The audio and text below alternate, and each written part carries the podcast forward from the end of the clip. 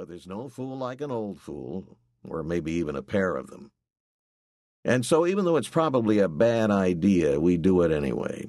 Sometimes we stay at Mel's place in Bellevue, but mostly we stay at my high-rise condo in Seattle's Denny Regrade neighborhood.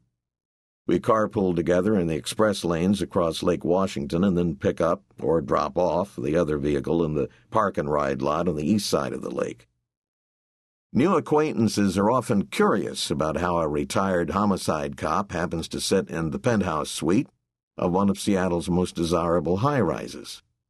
The truth is, I wouldn't be in Belltown Terrace at all if it weren't for Ann Corley, my second wife, whose shocking death left me holding an unexpected fortune. My Mercedes S55 may have come to me used, but it's several years newer than Mel's BMW, so her 740 tends to be relegated to second-class status on most workdays.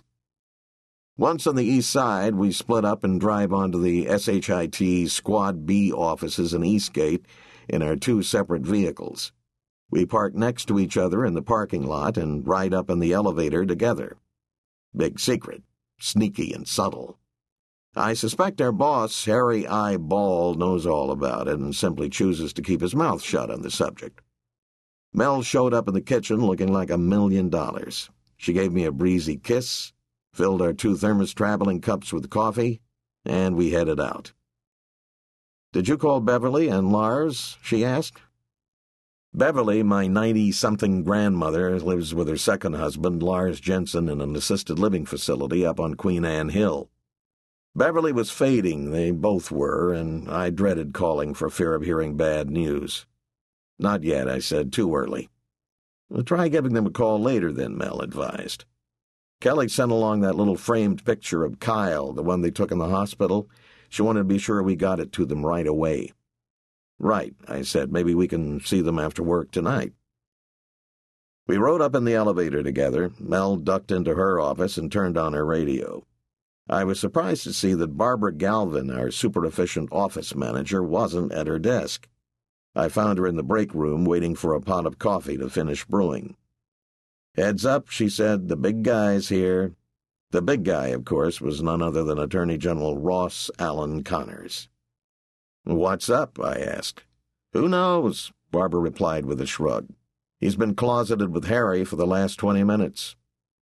There was no doubt in my mind that Ross Connors had appeared in person to read me the riot act for carrying on with Mel.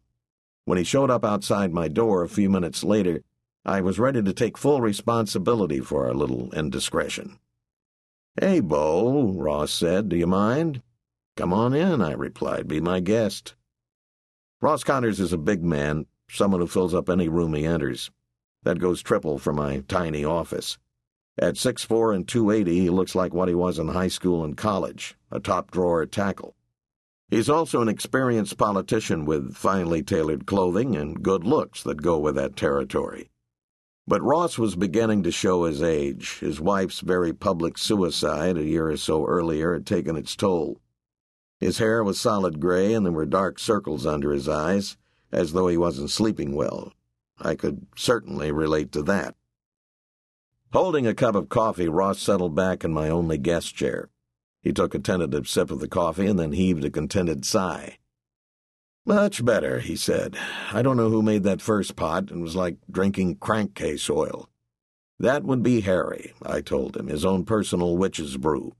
The rest of us have learned to wait until Barbara Galvin makes the next pot." "Wise decision," Ross said. "Remind me next time." When Ross reached over and pushed the door shut, I figured he was building up to giving me my dressing down. But he didn't. Instead, he took another measured sip of coffee. "So what are you working on these days?" he asked. "The missing persons thing," I answered.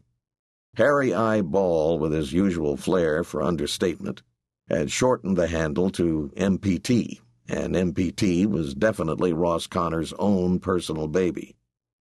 It had dawned on Ross that it was time for a systematic review of missing persons reports from all over the state.